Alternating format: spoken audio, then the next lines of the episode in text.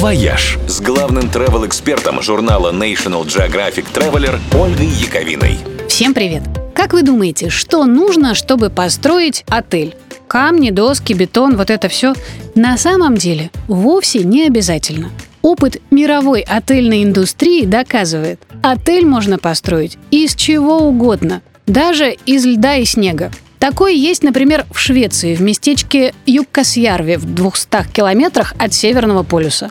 В Ice Hotel 365 20 номеров, построенных из снежных блоков. Вся обстановка внутри отлита из чистого льда комнатах стоит температура минус 5, минус 8 градусов, и гости спят в пуховых спальниках на меховых шкурах. А перед сном идут в айс-бар, чтобы махнуть 100 грамм из ледяной стопки. В Великобритании на одном из пляжей графства Дорсет отель построили прямо из песка. В нем были и стены, и номера с песочными кроватями. Только туалетов и душевых не было, но постояльцев это не смущало. Выстроилась целая очередь из желающих так переночевать. В Боливии отель построили из соляных кирпичиков.